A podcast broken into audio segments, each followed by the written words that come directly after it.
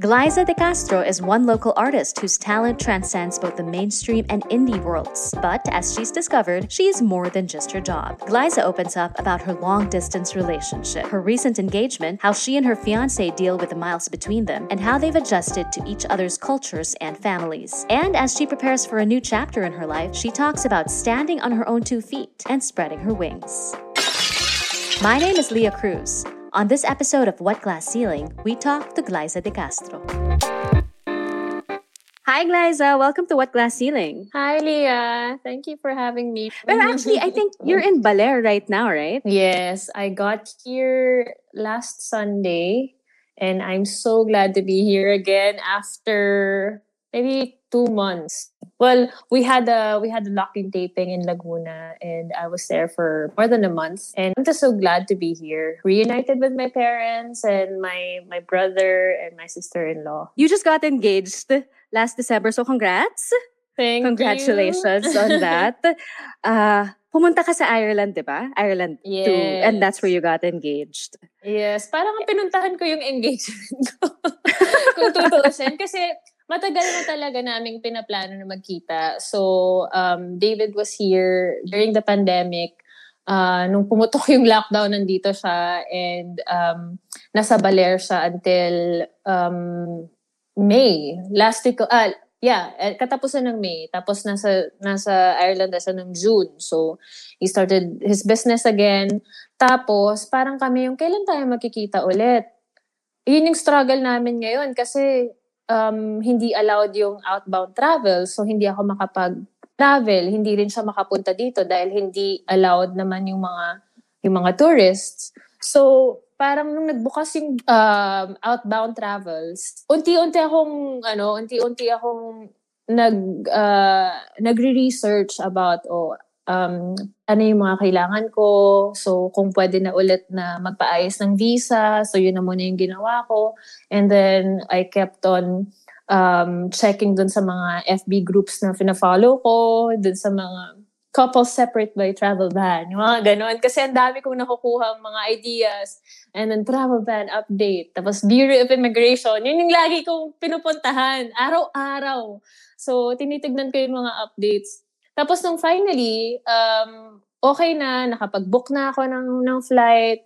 Siyempre, nandun pa rin yung uncertainty na ano kaya, baka ma-offload ako, baka mamaya ah, hindi ako makarating doon. Yan, ang dami kong questions. Na, naalala ko pa one time, nag-uusap kami ng, ng pamangkin ko, nasa balcony kami ng condo ko. Tapos may dumadaan na eroplano na parang, pakiramdam mo isang beses, ay, o isang araw, nandyan din ako sa eroplano na yan. So, nangangarap lang ako na sana talaga matuloy kasi hindi, hindi siya magiging totoo hanggat wala ako doon eh. So anyway, dumating ako after uh, more than 24 hours of travel, of of journey. So, ayun, hindi ko na, hindi ko na in-expect na, ayan na, parang okay, on my third day there, um, nag-invite siya sa akin ng parang breakfast or sunrise date. And then, ayun na, wala akong ka-idea-idea. Siguro mga few seconds or minutes na weirdan lang ako kasi parang, ang weird ng ginagawa niya. Papag, paikot-ikot kaming ganyan na parang, di ba breakfast date lang naman to? Ba't hindi pa tayo umupo at mag-chill lang dito? Kasi gutom na ako. Pinalakad-lakad mo ako. Naglakad kasi kami, parang may forest siya. So, ang pangalan ng place is um, Arts Prairie. So, it's like a monastery with a park and then uh, parang surfing spot din yan.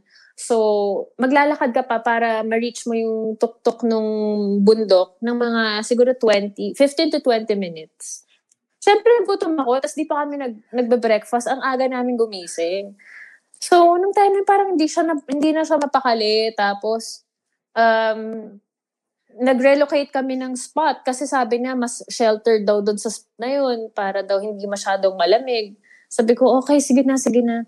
Tapos biglang nagpatugtog na siya nung nung Primal Scream na song, which is yung reason kung bakit kami nagkakilala. Kasi parang ano rin eh, isa sa mga common denominators ko para kumonek sa tao, music talaga. So nung time na nasa Siargao ako noon, nag, may nagpatugtog ng Primal Scream na loaded, parang gulat talaga ako, sino yun? Sino yun? Sino yung papatugtog na yun? Kasi isa yun sa mga all-time favorite songs ko. So anyway, pinatugtog niya. And then that was the time na nag, ano na siya, lumuhod na siya. And then sabi ko, shit, ito na yun. talaga ako. Parang akala ko sa mga sa mga soaps na ginagawa ko, hindi kailangan umiyak. Kasi parang, ano ba naman yan? Proposal lang naman, di ba? Parang, ba't kailangan umiyak? Ba't, ba't umiiyak? So parang, doon ko na, ano, doon ko na, na-realize na, shucks, ito pala yung feeling na yun. Tapos parang, ilang araw kong lutang, ilang araw kong hindi ako makapaniwala na nangyari yun. Shucks, nangyari yun. Nag-guess ka naman, obviously, di ba? Nag-guess naman ako, obviously. Agad, oo. mm-hmm. I have to ask though, did you ever think na ano, uh, magte-take part ka sa isang long-distance relationship? No. As in, never ko nakita yung sarili ko na nasa isang long-distance relationship. Ang minsan nga, kapag nagpe-pray ako, Lord, pati ba naman sa relationship, parang ano din, hindi rin common yung binigay mo. Pero kasi, lahat ng mga qualities na um, pinag, pinagdasal ko talaga, I mean, nasa kanya. Tapos, bukod pa doon sa, I mean, iba yung itsura niya, di ba? Sobrang, sobrang, until now, kapag iniisip ko, parang surreal pa rin para sa akin na, na siya yung, na siya yung partner ko na nasa long distance relationship and we're still trying to figure out kung paano namin to um, kung paano namin to palalakasin. Kasi ang hirap eh. Like recently lang, I mean kagabi, actually kagabi, na nag-set kami ng date namin uh, on a Zoom um, Zoom um, meeting tapos nanonood kami ng friends, tinatry namin paano mag-work yung teleparty, tapos hindi nagsisync. Yung, yung mga ganong klaseng challenges na ang bagal ng internet, tapos naglalag. Parang nag, nagsisinkin na naman sa akin na, shucks, ang hirap. Hanggang kailan ko to kaya? Ang hirap talaga. Pero may mga times kasi na na talagang ano eh, mas malakas yung yung love, mas malakas yung yung faith at saka yung hope nyo sa isa't isa na hindi, kaya yan. Kahit na hindi namin alam kung kailan kami magkikita ulit. I mean, ang daming nagtatanong, kailan yung kasal? Sabi ko, paano ako, paano ako mag, mag uh, ano, mag, magpa-plan ng kasal? Hindi ko nga alam kung kailan kami magkikita ulit. So, parang yun yung struggle. Pero, I mean, kung kung tutuusin kasi hindi ako masyadong clingy din na tao. Parang siguro nag-work nga kasi nagagawan ko ang dami kong time para sa sarili ko. At nung time na nakilala ko si David, kumaga buo na ako. Hindi ko kailangan ipagpilitan yung sarili ko sa kanya. At ganun din siya na parang, oh, kailangan same tayo ng trip. May mga times na okay, pares kami ng, ng trip. Pero I think, um, kaya siya nagiging exciting kasi ang daming ang dami niyong figure out talaga na para sa akin, masaya akong gawin yon Minsan nakakapagod lang talaga. Um, pero masaya masaya ako sa pagbubuo ng puzzle. At ganun din siya. Siguro kaya din nagwo-work to sa amin. Kasi parang laging may thrill. yung parang ano, yung yung kapag ka makikita kami lagi like nung nung time na sinalubong niya ako sa airport, yung parang shucks, parang siyang drawing. Yung gano'n. Yung kinikilig ka ulit. Parang bago, bago ulit kayong magkakilala. I think kaya ko na-appreciate din yung, yung long distance relationship. Kasi nga laging may thrill. Though nakakapagod, pero wala naman kasing ano eh, um, bagay na hindi nakakapagod. Eh, lalo na yung when you ask for it, when you ask for a relationship, kahit na long distance pa yan or kahit na araw-araw kayo nagkikita, di ba, you really have to work for it. Did you think you would make it this far? Na to the point no. na talagang engaged na kayo? No. Talaga? Sa totoo lang, akala ko, Siargao, ano lang siya, flame. Siargao flame. Hindi yung tipong, ah, wala yan, yung nagpa-cute lang kami sa isa't isa, yung gano'n, yung nagandahan lang siya sa akin. Napugian lang ako sa kanya. Pero, nung, nung sinabi niya kasi na supposedly pupunta siya ng Cebu eh. Tapos, um, uh, he canceled it. Nagparebook siya ng flight sa sa Manila. Nung sinabi niya na gusto niyang ma-meet yung parents ko na parang, ha? Ha? Bakit? Paano? Tapos, um, kinukwento ko to sa mga friends ko kasi hindi ko rin alam kung paano siya ipapakilala. So, kinausap ko fling. Si, o, di ba? Oo, di ba? Parang, sabi ko talaga, um, Alex, kasi um, isa sa mga kinausap ko nun si Alessandra De Rossi. So sabi ko, Alex, ano na lang kaya, punta na lang muna kami sa inyo. Natago ko muna sa inyo. Tinago. So parang, ala, sabi na sa akin, alam mo, bakit, bakit hindi mo na lang kasi harapin? Bakit hindi mo na lang gawin yung tama? Ano ba yung tama? Di ba yung ipakilala mo? Ano bang mawawala sa'yo? So parang ako, sige na nga, So, eventually, nung nakilala, parang syempre gulat na gulat yung parents ko na may pinakilalang ibang itsura. Yung parang, saan galing? Bakit may ganyan? So, nung time na yun, um, tinatry kong i-explain na ganito yung nangyari. Tapos, syempre, ita-translate ko sa nanay ko, ita-translate ko kay David kung ano yung mga gusto nilang sabihin sa isa't isa. And after that, parang hindi pa rin kampante yung parents ko. And then, umuwi siya ng, ng Ireland ng February. Nagkita na ulit kami ng September. So, ganun, ganun kalaki yung gap na hindi kami nagkikita. And dun sa gap na yun, I mean, sobrang, hindi ko, hindi ko in-expect na ganun siya ka, ka-persistent. Na kahit na malayo siya, pinurpursue na ako, na parang ako yung, ano to, ba't may dumadating na, ano, na package, ba't may dumadating na sulat, na mga handwritten letters, tapos may mga mapa ng Ireland, yung mga gano'n na parang sabi ko, sobrang, sobra akong na-appreciate kasi, ano eh, um, hindi siya yung tipo ng, alam mo yun, usual na ginagawa or na, na, na, na-experience mo. So, sobra siyang iba sa akin. Tapos, alam mo nararamdaman mo na lang na, ay, ibang klaseng tao to. So, dahil sa pagpupursue niya rin, kahit na malayo, doon ko na-realize na ay, iba siya. hindi lang siya fling or hindi lang siya flame na pang anuhan lang, pang may may expiry date. Kasi lahat ng mga naging relationships ko, may expiry date. Hanggang three months lang. or parang kontrata lang sa soap opera, hanggang three months lang. Isang season lang. Sa kanya, ay nadagdagan na nadagdagan yung season. Ay, mas umano pa, mas may, may, ano pa, may, may nadagdag pa sa story. So, na, na natutuwa ako until now, kahit nag-uusap kami ni David na, shucks, akalain mo yun, dumating tayo sa ganito. Maraming mga tao na nga na in the same situation, especially now na syempre pandemic, yung mga uh, couples na, for example, OFW, na nasa ibang mm. bansa, what what is your advice for people in long distance relationships? Alam mo, kailangan mo maging creative din sa ano eh, sa communication. The way the way you communicate with each other, you really have to find ways to make it more exciting.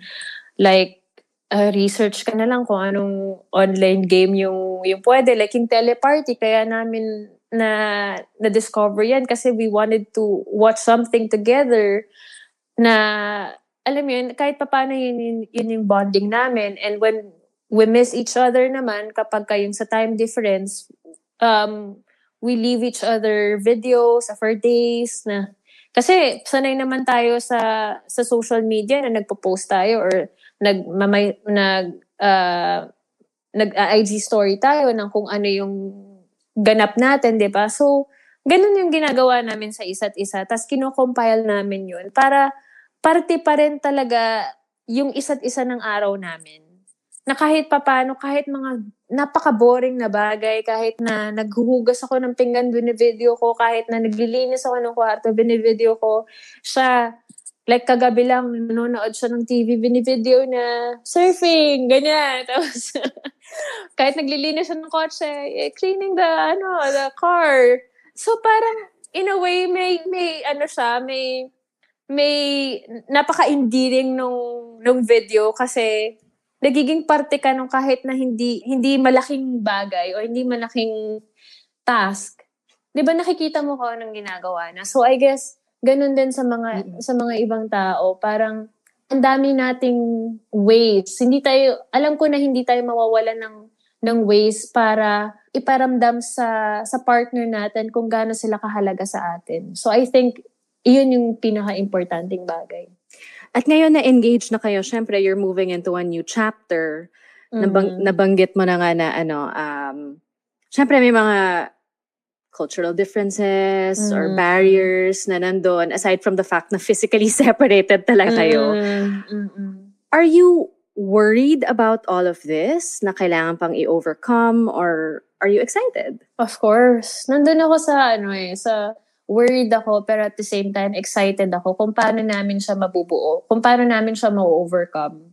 Kasi yun nga eh, parang siyang puzzle na binubuo namin until now um, yung ano pa lang eh, yung thought pa lang paano namin dadalhin dito yung parents niya, kung if ever man na mag-open na ulit yung borders, tapos mag magse-celebrate kami ng ng wedding o mag, magkakaroon nga ng wedding ceremony dito sa Philippines kasi gusto ko talaga sa Philippines. Kung paano namin pag ipag ipag-meet yung yung nanay at tatay namin na parang hindi magse-struggle sa language uh, barrier um, kung paano nila, alam mo yun, kung, kung ano yung magiging reaction nila doon sa sa kultura natin kasi wala pa silang experience at all eh. So si David yung lagi nagpupunta dito.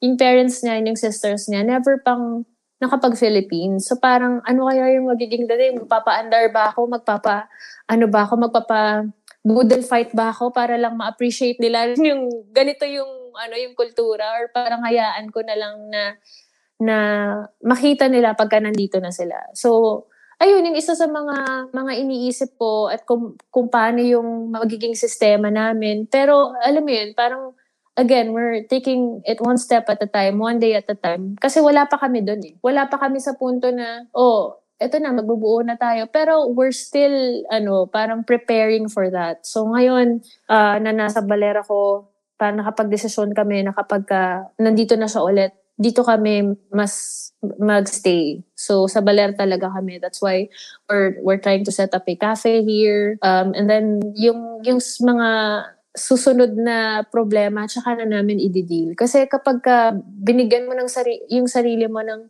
ng sunod-sunod na ah, paano kapag ka ganito, paano kung ganyan. Sige, um, overthinker din naman kasi ako. So, pero na-realize ko din through him na kapag ka dami mong inisip na ganyan, wala kang masosolve. So, kung ano muna yung kaya mong gawin ngayon, kung ano yung kaya mong kontrolin, kung ano yung kung ano yung kaya mong um, solusyonan, yun muna. Next time na yung iba. Is that an approach na ina-apply mo din sa ibang bahagi ng buhay mo? Trying. Trying. Kasi ever since nakilala ko si David, yun yung isa sa mga natutunan ko from him. Nasanay kasi ako na mahilig akong, ano, mahilig akong akuin yung lahat ng mga problema na parang pasan ko lahat, yung ganun, parang responsibility ko lahat. Siguro dahil nga nung nag-start akong mag, magtrabaho, parang ang dami kong iniisip. Pero na-realize ko na ang dami mo rin, marami kang iniisip, pero marami rin mga taong nandyan para sa'yo para pag-aangin yung kung ano man yung iniisip mo na yun at tulungan kang masolusyonan yun. So, ngayon na-appreciate ko na nandito yung, yung parents ko, di ba? Parang ngayon, mas nakakapag-communicate kami in terms of kung ano yung mga worries ko, sasabihin ko sa kanila. Kasi before, hindi namin yung nagagawa. Kamusta naman yung parents mo and the rest of your family with David? Nung nag-lockdown dito, mas nakilala nila si David kasi nga hindi nga kami lumalabas ng bahay.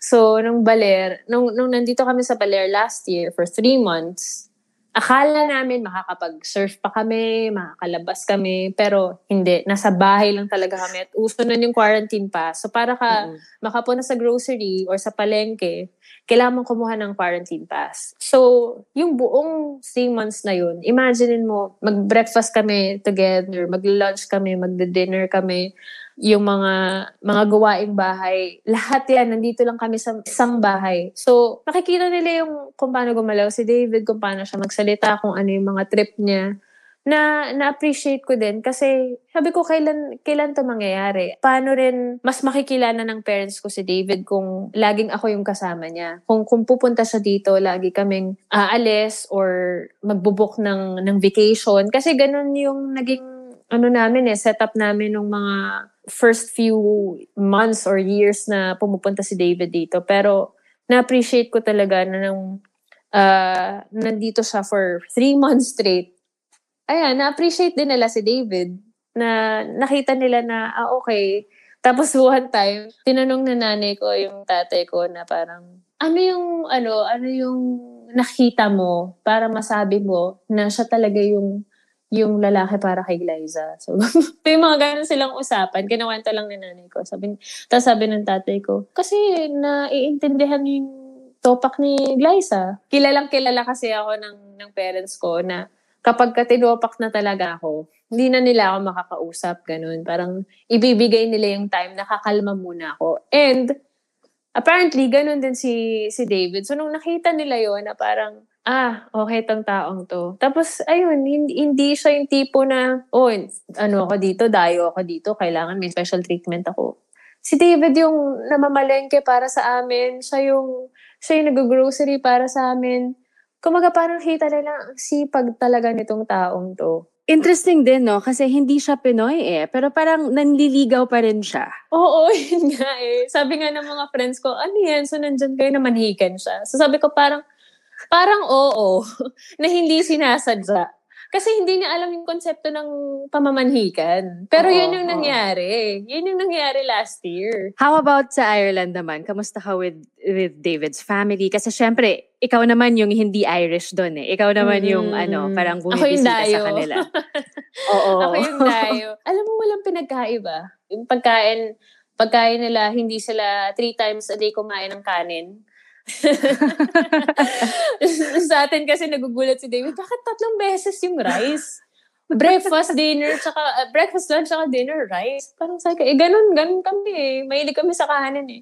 Pero, sa totoo lang, parang kung paano yung naging setup namin David dito, kung paano si David dito, ganun din ako sa kanila.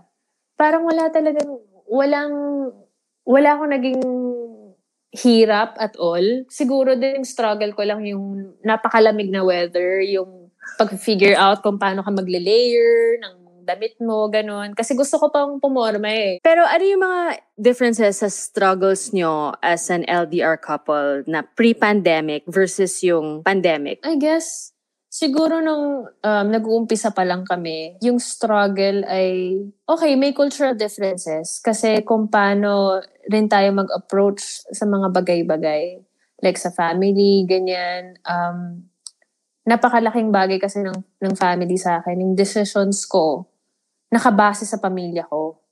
So yun yung parang hindi na naiintindihan nung nag-umpisa pa lang kami. Kasi parang sa kanya yung, bakit kailangan lahat nakadepende sa kanila? Pati yung pag, pagbubuk natin ng flight sa vacation natin, kailangan ipapaalam mo pa rin. Sabi ko, oo eh, kasi importante yun para sa akin na alam nila kung kung kung saan ako pupunta, alam nila na ikaw yung kasama ko. Tapos medyo matagal din bago ko payagan ng ng parents ko na mag-travel na ako lang mag-isa. Actually, yung, yung dalawa lang nga kami na naaalis, medyo malaking factor na sa kanila yun eh. Na nahihirapan pa silang i-grasp yun. Na, may nahihirapan pa silang i-let go ako na parang, ha, ikaw lang, kayong dalawa lang ni David. Parang sabi ko, opo. ano po ba yung pwede namin gawin? Ano po ba yung ibang paraan? So yun, yung isa sa mga differences kasi syempre sila mas mas ano eh mas maluwag na parang at saka syempre lalaki kasi siya. Malaking factor yung yung time difference para sa amin nung panahon na yun.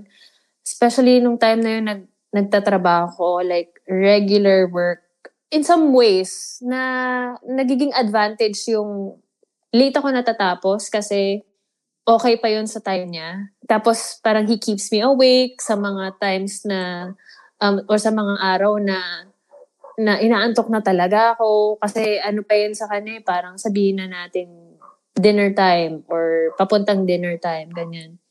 Ngayon namang pandemic, siguro yung, yung struggle, yung uncertainty talaga ng kung kailan kami magkikita. Kasi parang napagdaanan na namin yung time difference, napagdaanan na namin yung yung mga issues namin sa sa family ko or ko kasi nga tanggap na nila si David. Yun yung, kahit yung, yung pamilya ko ngayon na parang, o paano, kailan kayo magkikita ulit? Tapos ako naman yung, hindi ko alam. hindi ko alam kung kailan. Very traditional ba na Pinoy yung parents mo o yung pamilya mo? Oo. Oo. Actually, si David din naman. Kumaga parang when it comes to, you know, having a family, ganyan, um, marriage first, may mga ganun sila. Kasi nakakatawa nga eh, dahil um, nung in-announce namin sa parents niya na engaged na kami, hindi kasi sinabi ni David sa parents niya. So, parang sinabihan niya lang yung sisters niya. So, nung nandun, nandun to kami sa venue, kung saan siya nag-propose, tinawagan, na, tinawagan niya yung parents niya na parang, um, maybe we can have coffee here, ganyan-ganyan, or we can have a walk, ganyan. Nung finally dumating, sabi ko, uh, we have, we have some, some news for you. Tapos parang, yung mukha talaga nila yung, ha? oh, oh, what, what is it? Well, tapos pinakita ko yung ring. Sabi ko, we're engaged, ganyan-ganyan. Tapos nasabi lang talaga ng tatay niya, eh, bloody hell. So, first time kong nakarinig na bloody hell, na parang in, in, a, in, a, in an endearing way na parang, shucks, hanip kayong dalawa kayo, tinago na sa, kumbaga parang hindi mo sinabi sa amin, yung mga ganon, or parang yung, yung nanay niya naman, akala pregnant ako. Parang paano nangyayari yun? so meron silang, meron din silang ganong factor na, Okay. na actually nakikita ko nga yung, yung nanay ko minsan sa, sa, sa mom ni David eh. How are you able to overcome those cultural differences? Kapag uh, may mga bagay kami na pagdedesisyonan, mag-uusap muna kaming dalawa, especially when it comes to my parents. Isa pa sa mga factors na medyo naging malaki yung, yung paghahawak ng uh, finances.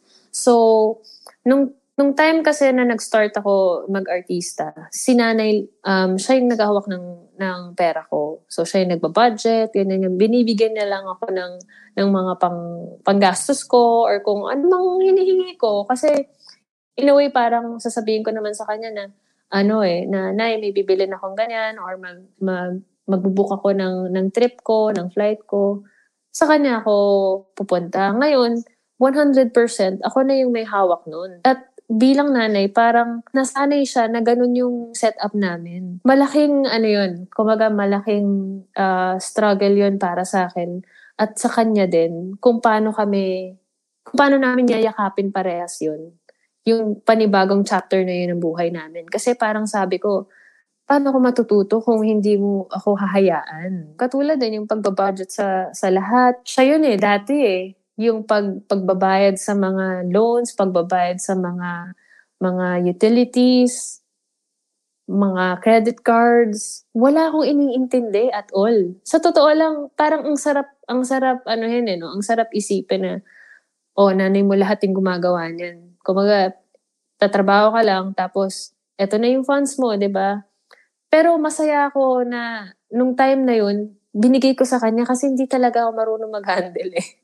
So, ayun, parang medyo matagal-tagal bago namin yun, uh, ano, um, bago kami naging komportable sa ganung sitwasyon. When you say kami, sino yan? Kayo ni David uh, or kayo ng ka- mom mo? Kami ng nanay ko. Kasi syempre, parang malaking factor na rin na kapag magsisimula na kami ng pamilya ko, na, na, namin ni David, magsisimula kami ng sarili naming pamilya meron meron kaming independence. So, kumaga may may financial independence kami na ayun yung figure out namin ngayon. Would you say na was it was it yung relationship niyo ni David tapos yung seryoso na to ganun ganun that's why naging mas financially independent ka? Yan ba yung dahilan? Um, siguro naging factor din yun, pero hindi 100% dahil dahil uh, nagkaroon ako ng relationship. Pero parang I think, parang personally, na-realize ko din na gusto kong gusto kong malaman kung ano yung ginagawa no? Kasi 33 na ako ngayon. Parang gusto 'di ba? Parang bilang bilang babae at bilang magiging nanay ka rin naman in the future gusto mong malaman kung paano niya yun ginagawa. At kapag ka hindi na yung binig pag hindi na binigay yung responsibilidad na yun sa'yo, anong gagawin mo? Wala kang ka-idea-idea ngayon. ba diba? So parang, nung time na yun, it was between me and my mother. Si David, parang naging siguro, um, naging way para, para, ano, para ma-realize ko lalo na, ay, okay, eto na eh, parang nakikita ko na yung future ko with him eh. So, kailangan ko na maghanda. That's a big step. Malaking step talaga yon Saying, okay, of age na ako, matanda na ako, I should handle my own finances and I should really stand on my own two feet. Pero I'm sure scary din siya to some extent. Yeah, yung pagpa-prioritize. Kasi, uh, ano ba yung, lalo na kapag, ayan, may, may sweldo ka na, na parang, ano, ano yung, saan mo gagamitin yun? So, isa yun sa mga pinagpa-pray ko talaga na, sana, Lord, bigyan mo ko ng wisdom para ma-handle itong, kasi pahiram mo lang naman sa akin to eh, di ba? Na maging good steward ako ng mga blessings mo. So, isa sa mga bagay na natutunan ko kay nanay is to give back. So, kahit na hindi ako nag-handle ng, ng pera ko, nung mga panahon na yun, lagi rin siyang may, lagi siyang nag-aalat ng ng uh, ng something para makatulong at hindi ko yun alam. Kumbaga, yung, yung pera na pinagtrahuhan ko, ginagamit niya rin para pangtulong sa iba. So, na-realize ko na yung, yung pera ko, hindi lang yun para sa akin. Para din yun sa ibang tao, lalo na sa, sa family ko, na tulungan din sila. Bini, kumaga, nagiging um, instrument lang ako or nagiging daluyan lang din ako ng, ng blessings para ipamahagi din yan sa iba. So, ayun yung isa sa mga parang natutunan ko And then, tinatry ko pa rin until now kung paano mag, mag-prioritize. Kasi, um, thankfully, tapos na ako dun sa, sa mga ibang binabayaran ko. Pero ano yung susunod kong tatapusin? Kasi, y- yun yung, ano eh, yun yung malaking factor kapag may monthly bills ka. Like, yung, yung condo ko, until now, binabayaran ko yun. So, medyo malaki-laki yun, di ba? Um, yung, may mga iba pa akong binabayaran monthly. Gusto ko matapos yun. So, ayun yung tinatry kong ayusin sa ngayon. Kasi pagka natapos ko yung mga monthly na yun, then I can I can say na mas confident na akong mag-save or mag-invest at saan ko i-invest yung mga mga pinagpaguran ko na yun. Do you think sobrang importante for young women, for young ladies to learn early on how to manage their own finances? Alam mo kung ano, kung medyo na-realize ko nga early on, like it, if I was in my 20s, tapos na-realize ko na baka ano, baka kaila, baka time na para para matutunan ko na mag-handle ng pera. Baka ano eh, baka mas ewan ko, baka mas knowledgeable ako ngayon I think it's very important for for uh, women to to learn about um, those things kasi yung financial freedom ibang klasing ano eh, fulfillment din siya eh. From my point of view, yung nakikita ko is parang sorry ah, syempre medyo ano, nakikita mm-hmm. ko yung mga yung mga sagot mo is parang ngayon mo lang na-discover yung independence mo talaga. Yes. Would you say that's true? Yes. yes. What are your how do you how does that feel to you now? Well, para sa akin ano eh, um, hindi ko naman pinagsisisihan na parang ay dapat pala dati pa ako naging ganito, dapat pala early on sinabi ko na kay nanay, nag-usap na kami na gusto ko ng ganito. Pero alam mo, pag iniisip ko, sakto lang din yung timing eh, ng lahat sakto lang din na nasa ganitong edad ako para makuha ko yung freedom na hinihingi ko. Kasi kung kung dati pa, ipipilit ko lang, tapos parang wala naman pala talaga akong alam. I mean, hindi ko naman sinasabi na may alam na ako ngayon. Kasi, uh, honestly, until now, di ba, paulit-ulit kong sinasabi, I'm still figuring things out. Pero, in a way, may ano na, may may sense of responsibility na nga. Mas mabigat na sa akin na kapag ginawa mo to, ito yung consequences niyan. Mas reckless kasi ako talaga before eh. At kung nakuha ko yung yung independence ko nung time na yun, baka kung ano nangyari sa akin. Buti na lang din, meron ng meron parang pumipigil or kumaga parang there is a time for everything talaga. And how do you feel now? Siyempre, kasi kapag nakuha mo yung independence mo, you're standing on your own two feet, may halong takot talaga yun eh, na parang worries and anxieties. Ano yung mga tinatanong mo sa sarili mo? Last week lang, nung time na, syempre na, na-announce ko na rin naman to, nag-positive kasi ako, um, na, I was tested positive for for COVID. Tapos I had to syempre self-isolate and though wala akong nararamdaman na kahit na anong symptoms, I still have to be in my in my condo. Kahit na kukuha lang ng deliveries, pinapa-deliver ko outside my door. So, hindi talaga ako bumababa. Never akong pumunta sa, sa elevator. And nung time na yun, parang mas, mas, uh, syempre, mas nagkaroon ako ng time sa sarili ko na parang, shucks, ang hirap pala na mag-isa ka lang talaga. Yung parang, all the while, ito yung gusto kong mangyari, na mag-isa ako, na magkaroon ako ng space ko. Yung gano'n na, na walang, walang aano sa akin, walang magbabother sa akin, o wala akong kahit na anong susundin, ganyan. Parang, ang ironic nga eh. Kasi pag nakita mo yun, yung for a while masaya siya kasi set up ka ng, ng lugar mo, di ba, the way you want it to be. Tapos, yung, yung time mo talagang nasa iyo lang. Pero may mga times na kana-question ko yung sarili ko na, kaya ko ba na ganito ako ng matagal, ng ilang beses pa? So, tumawag ako sa nanay ko. Sabi ko talaga na hindi ko kaya na, na tumira sa isang building. Ayoko tumira sa building. hindi ko kaya pala na na mag-isa ako, tapos malayo yung pamilya ko. Tapos, ano, um, hindi ako makalabas ng bahay. Parang, oo, ang dami namin doon sa building ngayon, dahil yung kapitbahay, pero ni isa doon wala kang kausap. So, na-appreciate ko yung mga, mga ka- kaibigan ko na na tumatawag sa akin, na-appreciate ko lalo yung parents ko, yung, yung mga kapatid ko na kinakamusta ako. Kasi napaka-importante nun na kahit na sabihin mo pang nakuha mo yung freedom na yun, hindi mo pwedeng masabi na kaya mo on your own. Lagi kang, laging may mga times na hahanapin mo yung, yung pinapagalitan ka, whether kaibigan mo yan. Kasi ano eh, magkakamali at magkakamali ka eh. Di ba? Are you worried na mag-iiba talaga ng grabing-grabe yung buhay mo after you get married? Like, are you worried that getting married will affect your career or other aspects of your life? Of course, of course. Tananggap ko na yun na talagang um, magbabago drastically.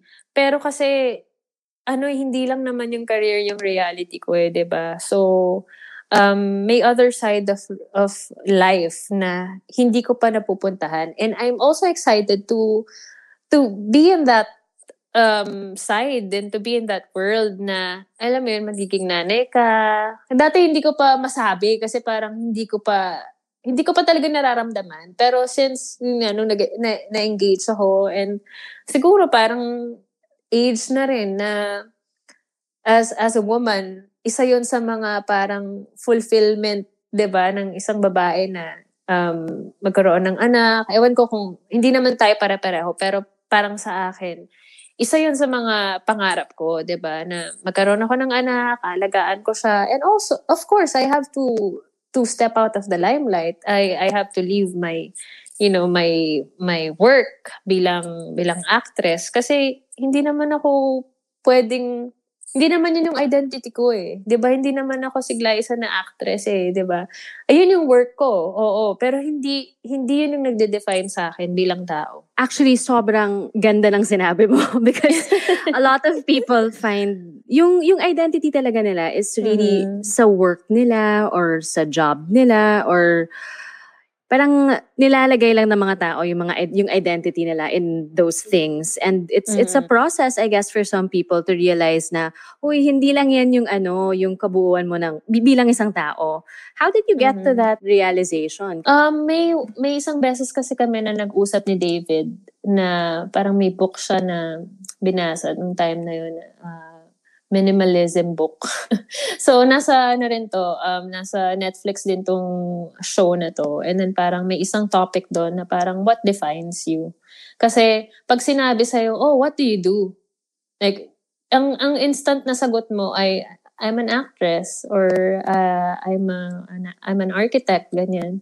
Parang hindi mo sinasabi na, like, what do you do in, in life? Na parang, I'm a mother or I'm I I I'm taking care of like sheep, ganyan, farmer ako. Yung mga I mean hindi hindi typical yung, yung typical na answer is yung kung yung work mo talaga. Pero yung kung ano yung ginagawa mo outside your work, hindi mo sinasabi.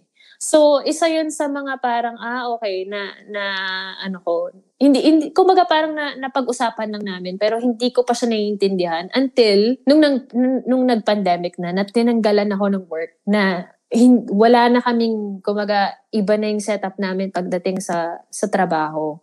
Um, wala na yung studio, wala na yung mga um, every other day na taping, wala na yung mga mall shows, wala na yung mga gigs, wala na yung mga kung ano yung ginagawa mo bilang bilang uh, artista, yung mga premiere nights. So, ano ka na ngayon? 'Di ba kung wala na yung lahat, sino ka na? 'Di ba? At kung kung tapos na yung kontrata mo at kung kung nag-decide ka na na okay, sige, ano nang gagawin ko? Hindi na ako pwede maging artista. Ano na ngayon? so, doon ko na realize na uh, there's there's another side to to who I am na ayun yung ini-embrace ko ngayon at yun yung nai-enjoy ko dahil nagkaka, mas nagkakaroon ako ng time para para ma-explore yun. actually, madaming tao actually kailangan nilang marinig yan, especially now that the pandemic has really stopped a lot of activities or a lot of mm-hmm. things. A lot of people have lost their jobs kasi na-equate ng mga tao yung worth nila with what they do or maybe yes. what we can earn. Mm-hmm. What would you mm-hmm. tell them? Kasi I'm sure yung proseso na yan, hindi yan hindi yan pain-free. Masakit yon yung coming Masakit. to terms with realizing. Oo. Mm-hmm. What would you mm-hmm. tell them, yung mga people na nasa realization process pa rin? Alam ko, ano, mahirap kasi parang isa sa mga kailangan nating um, labanan is yung ano eh, yung, yun nga, yung anxiety, yun yung, um, parang more on uh, mental battle siya eh. Kasi, um, tinatry mong i-figure out nga kung paano mo isa-solve yung puzzle, ba? So, ano nang gagawin ko ngayon? Na ngayon wala kang trabaho. Parang, you will always go back to to who you are. At kung hindi mo kung hindi mo pa rin na-figure out yun, gamitin mo yung time na to kasi binibigyan ka ng time para i-figure out kung sino ka talaga na tinatanggal ka dun sa workplace mo na ang dami mong options kung kung ano yung yung pwede pwede mong maging. Kasi may may ka-work ka na na quirky. Tapos kapag kasama mo siya nagiging quirky ka rin. 'di ba? Kapag ka may may mga kasama ka na mahilig sa ganitong bagay pag lagi mo siyang kasama nagiging ganun ka din. Ngayon it, isa mag-isa ka na lang. So oo nakakabagot pero ano yung mga trip mo talaga? What are your words to live by at this point in your life na ito na yung mga mm. pinagdaanan mo? Ano yung mga talagang dinadamdam mo na words ano o salita ba? or saying to pass on to others? Siguro parang take it one day at a time, one step at a time siguro dahil yun din yung, yung pinagdadaanan ko ngayon, i-enjoy mo yung bawat araw na binibigay sa'yo kasi ang precious ng buhay eh, di ba? Ang dami mga tao na hindi na nila na, na hindi na sila umaabot sa sa tomorrow. Hindi na nila inaabot yung susunod na araw. So, yung, yung bawat araw na binibigay sa'yo, pahalagahan mo yun. Kahit pa sabihin natin na, okay, sige, walang lumalabas na, na thought sa akin or hindi ko nagagamit yung creativity ko o ang ngayon, parang nakahilata lang ako. Okay lang. Okay lang yan na humilata ka. Okay lang na maboard ka. Ito yung araw para maboard ka. Sige lang. Tapos, tomorrow, kung maboboard ka ulit, okay lang din yan. Basta, take it one day at a time. Kung ano yung, kung ano yung binibigay sa'yo ng araw na to, yakapin mo lang. Tapos, kung ano yung nangyari sa past, learn from it, pero wag mo nang balik-balikan kasi ang hirap na pagsisihan mo yung mga ginawa mo at maghinder pa yon sa'yo para gawin yung kung ano yung dapat mong gawin ngayon. Thank you so much, Glyza, for being on What Glass Ceiling. Thank you.